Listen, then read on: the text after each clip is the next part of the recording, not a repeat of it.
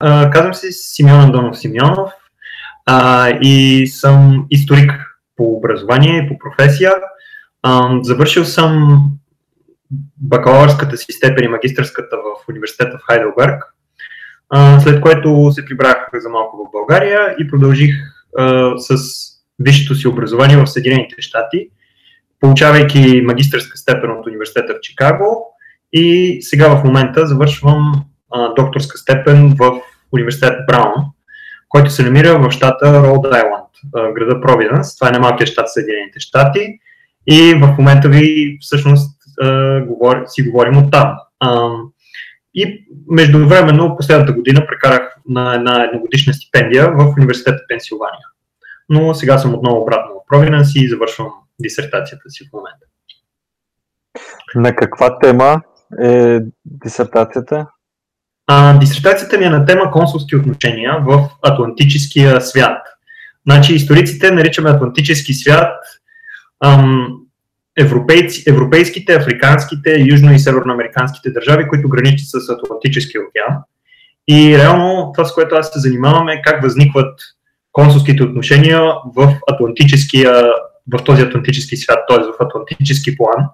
Като моята дисертация м- следи появата на тези консулски отношения и развитието им от Американската революция до революциите 1848 година. Това е период от около 70 години, в които се появява, така да се нарече, модерната дипломация, модерният дипломатически свят и модерните международни отношения.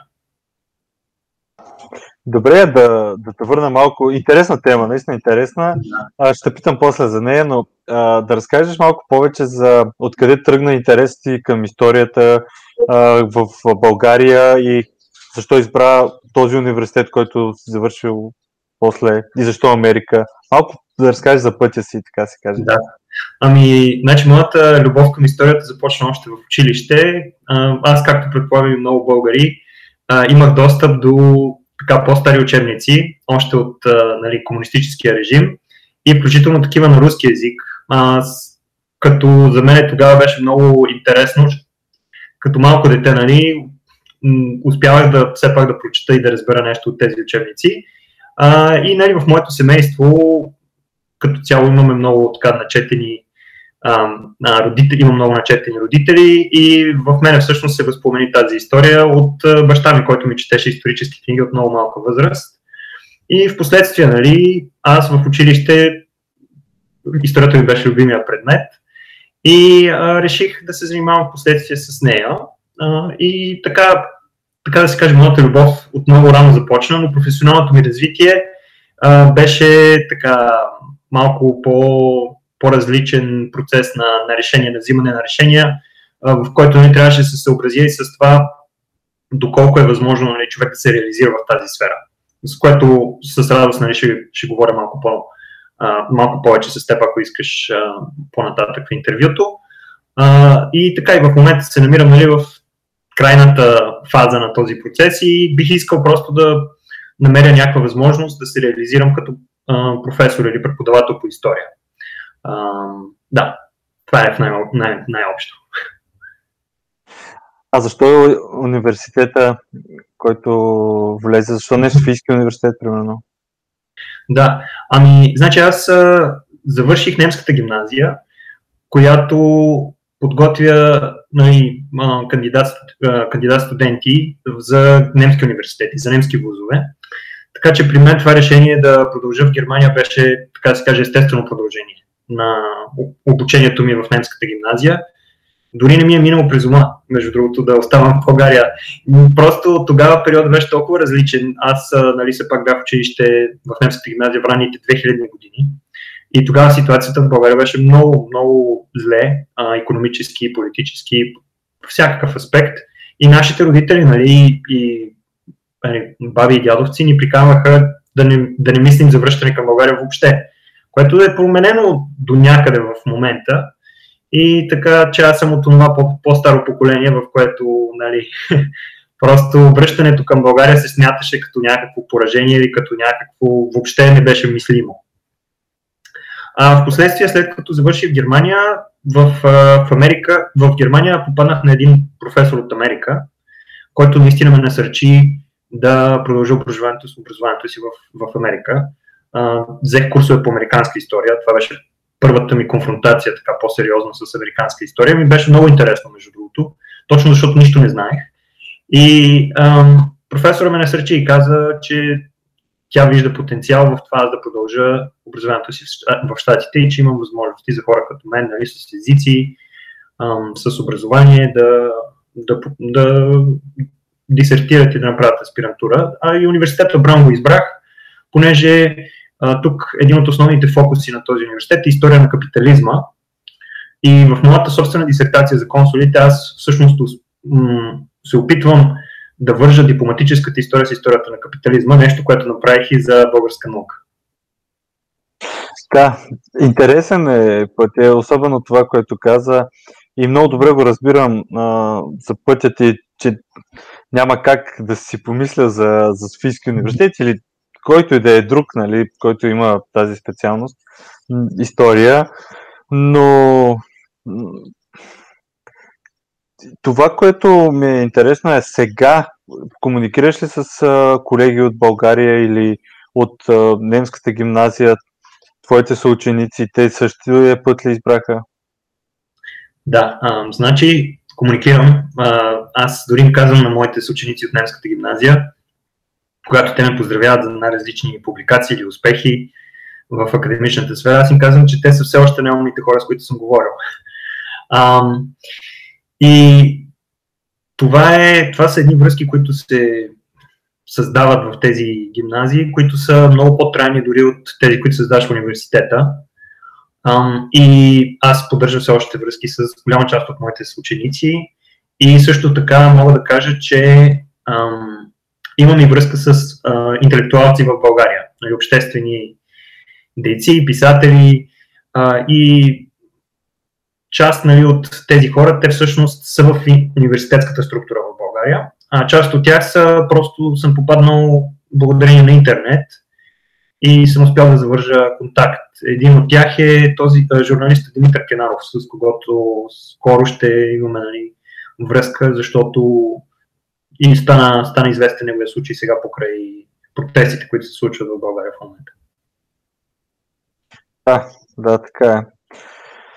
Добре, малко повече да разкажеш а, за статията, която изпрати. Публикува се да. в а, миналия брой. А, все още е актуалния. Аз в момента дори а, правя новия, който ще излезе до ден-два. Как, защо изпрати на български статия? Откъде, така да се каже, ти в Америка а, се развиваш академично? Това би ли ти помогнал там и да разкажеш малко повече за това и за статията? Да, ами това е много добър въпрос. Всъщност, аз имах, при мен се появи идеята да започна да пиша на български язик а, след коронавируса, така че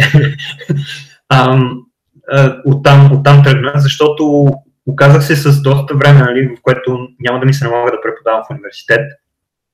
И а, успях да, нали, да използвам това време, за да пиша. И в един момент, просто когато човек пише на един определен език, той започва и да структурира мисълта си по един определен начин. А има нужда за точно тази статия, статия да я напише на български язик.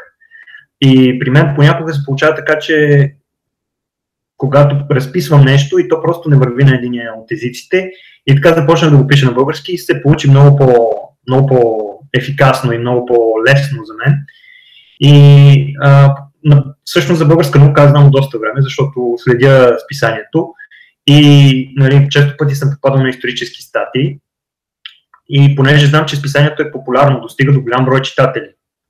А, това за мен е ново, да пиша за нали, по-голям брой читатели и статията все още е до някъде, така, до някъде по-академичен стил, но а, със сигурност за мен беше това едно предизвикателство и една възможност да достигна до българските читатели, защото все пак в този свят, в който ние пишем и все повече използваме английски язик, за мен е важно да се запази нашия, нашия език и нашата култура. И това е нещо, което между другото и в Съединените щати напоследък забелязвам, че а, докато преди, да речем, 10 години тези публикации на чужди езици въобще се подминаваха, защото никой не може в крайна сметка да провери колко, колко са добри авторитетните те. А, виждам в днешно време особено, че дори моят ръководител, да речем, може да използва част от извадката, която е онлайн от българска, от българска наука и да я преведе в Google Translate. И в общи линии да разбере дали не казвам нещо, което не е вярно или и всъщност да разбере това, което пиша. Но за мен е много важно да се запази, защото особено виждам, че по-възрастните поколения, на мен едно от нещата, които никой не ми е харесвало е, че а, използването на английски язик е много, в смисъл, то е като социална ножица и по-възрастните поколения нямат достъп до този език и не го владеят така добре, колкото младите. И за мен това всъщност е демократичен елемент. В смисъл, това значи, че ти изключваш по-възрастните хора от едни определени дебати, от една определена дискусия, което аз м- въобще не харесвам. И затова всъщност искам чрез този български език да достигна до большинството от българските читатели. Но много добре го каза с това за изключването, защото а, дори много хора, знаеки добре или не толкова добре английски, предпочитат а, по-сериозна литература да я четат на български. А, тъй като това не име специалността или, нали, да кажем, гледат филми на английски, но такъв тип литература предпочитат да си четат на български.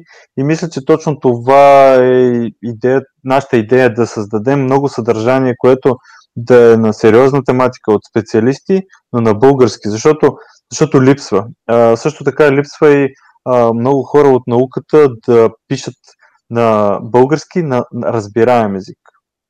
Защото а, има, има си научни списания, дори БАН има списание, което е на английски, но въпросът е да, да пишем и за публиката.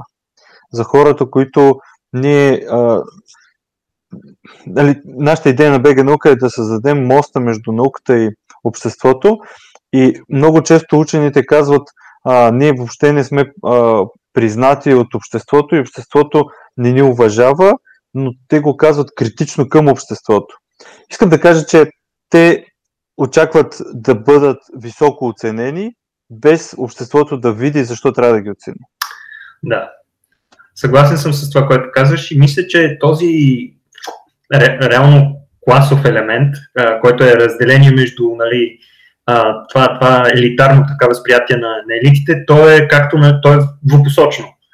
И това нещо го забелязвам в по-малък размер в Съединените щати. Може би до някъде, защото живея в ограничена среда и щатите са твърде голяма държава и не мога да видя, примерно, какво мислят хората на юг. Със сигурност доста по-различно мнение имат, отколкото тук. Но като цяло забелязвам, че в това общество тук има по-малко така класова неприязан, така да се каже, към, към интелектуалците, към обществениците.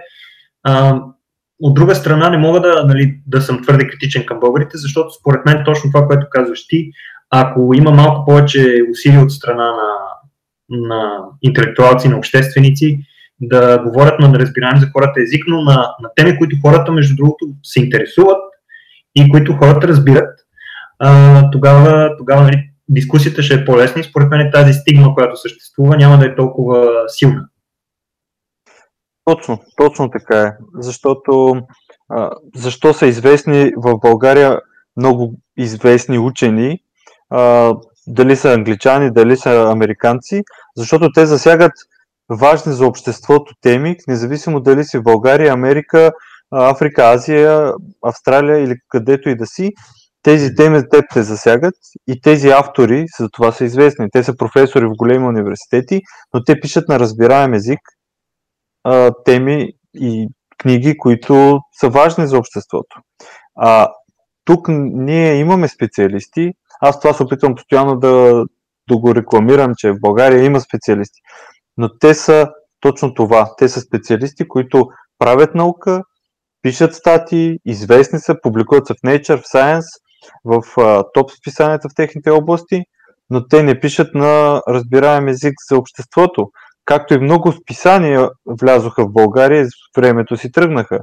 А, BBC знание, може би и а, National Geographic са франчайзите, които останаха, но те са от големи медийни групи.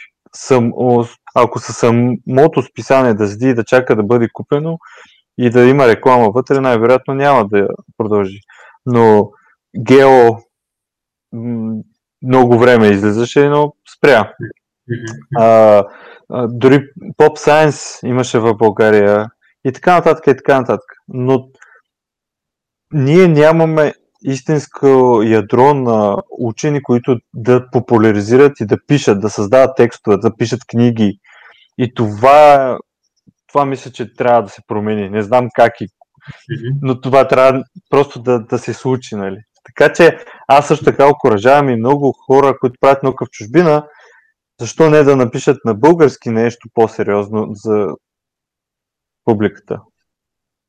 Аз съм си мислил дори сега дисертацията, която работя, надявам се тя да се превърне в книга, тя е на английски язик, но а, съм, си, съм си замислил дори само да я преведа, преведа на български язик. И това, това съм го правил с предишни мои статии а, и много е важно. Много е важно наистина и аз напълно, напълно се съгласявам с теб, че много е важно да се достига до българската публика и то, между другото, доста бързо след като си го публикувал на друг език, защото знаем колко бързо се развива науката и няколко години, които са нужни понякога за превод, наистина издаваш книгата, но след като издаваме вече 4-5 години по-късно, дебатът е съвсем различен. Да, да, абсолютно.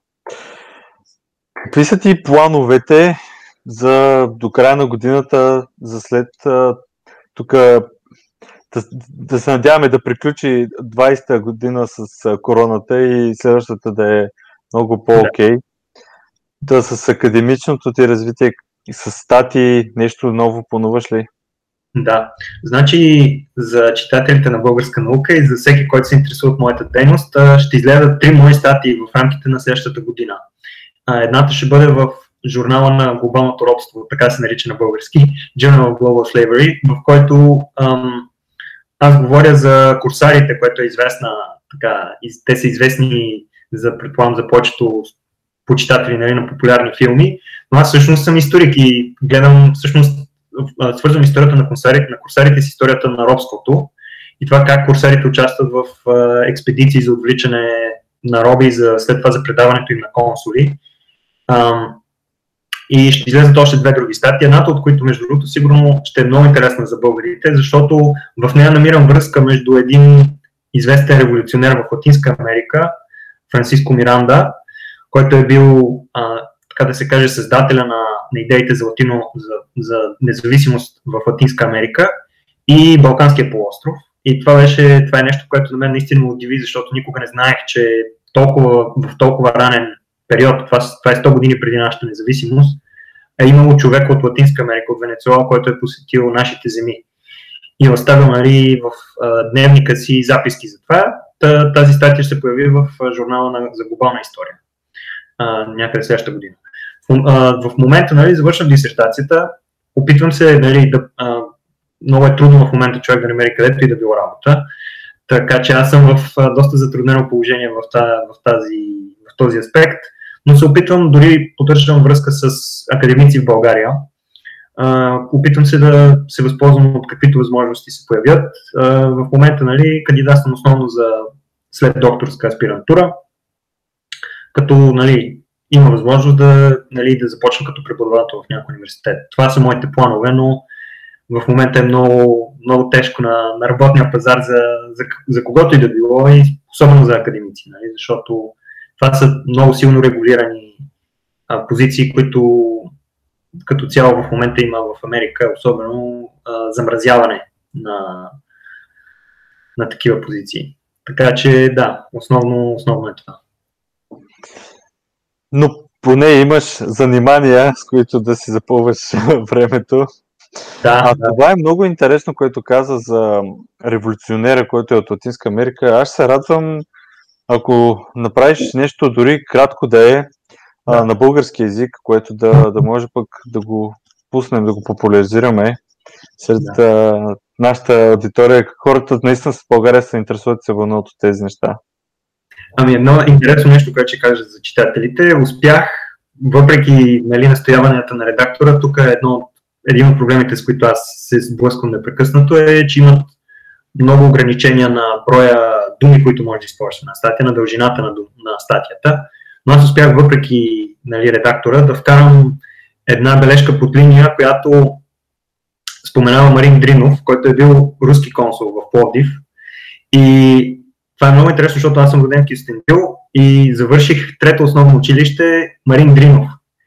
Така че успях в тази статия да вкарам до известна степен един, една препратка към, към, към този нали, известен деятел български възрожденец, нали, който е всъщност основоположник на, и на българската история, и на каквото може да се сети човек в общи линии. Така че да, ще с удоволствие ще го преведа на български язик, защото според мен ще е интересно за българите да прочитат какво казва този човек нали, от Латинска Америка за, за нашите земи.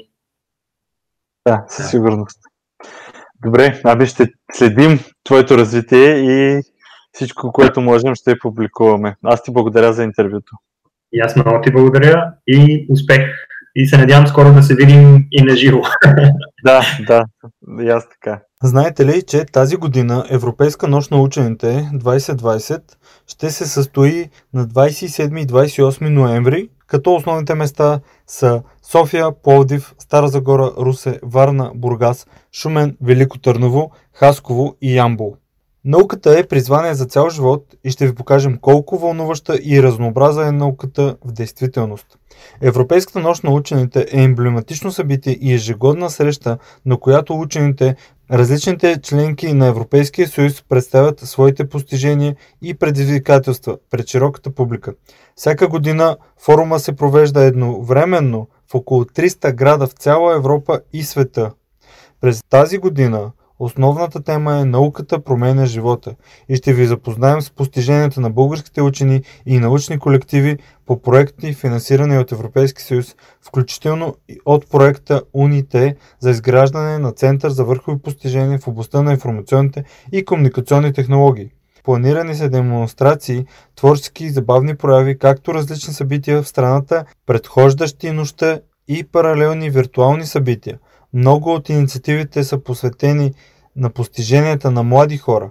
Разнообразна научна и забавна програма включва изложби, разкриващи значението и влиянието на научните постижения в ежедневието, конкурси и изграждане на победителите в обявените конкурси, забавни демонстрации в кабинетите по любопитство, научни дискусии, подходящи за широката публика, неформални срещи с български учени, прожекции на филми, музикални и поетични изпълнения, изложби на ученици и други.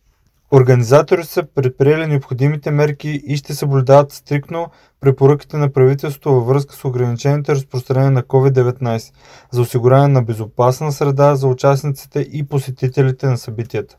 Следете всичко, което се случва на фейсбук страницата на BG наука и на наука.bg, както и на страницата на Европейската нощ на учените наука.bg наклонен черта нощ 2020. Буквално всяка седмица пускаме интервюта, публикации, подкасти, свързани с Европейската нощ на учените и науката в България. Следете наука.бг.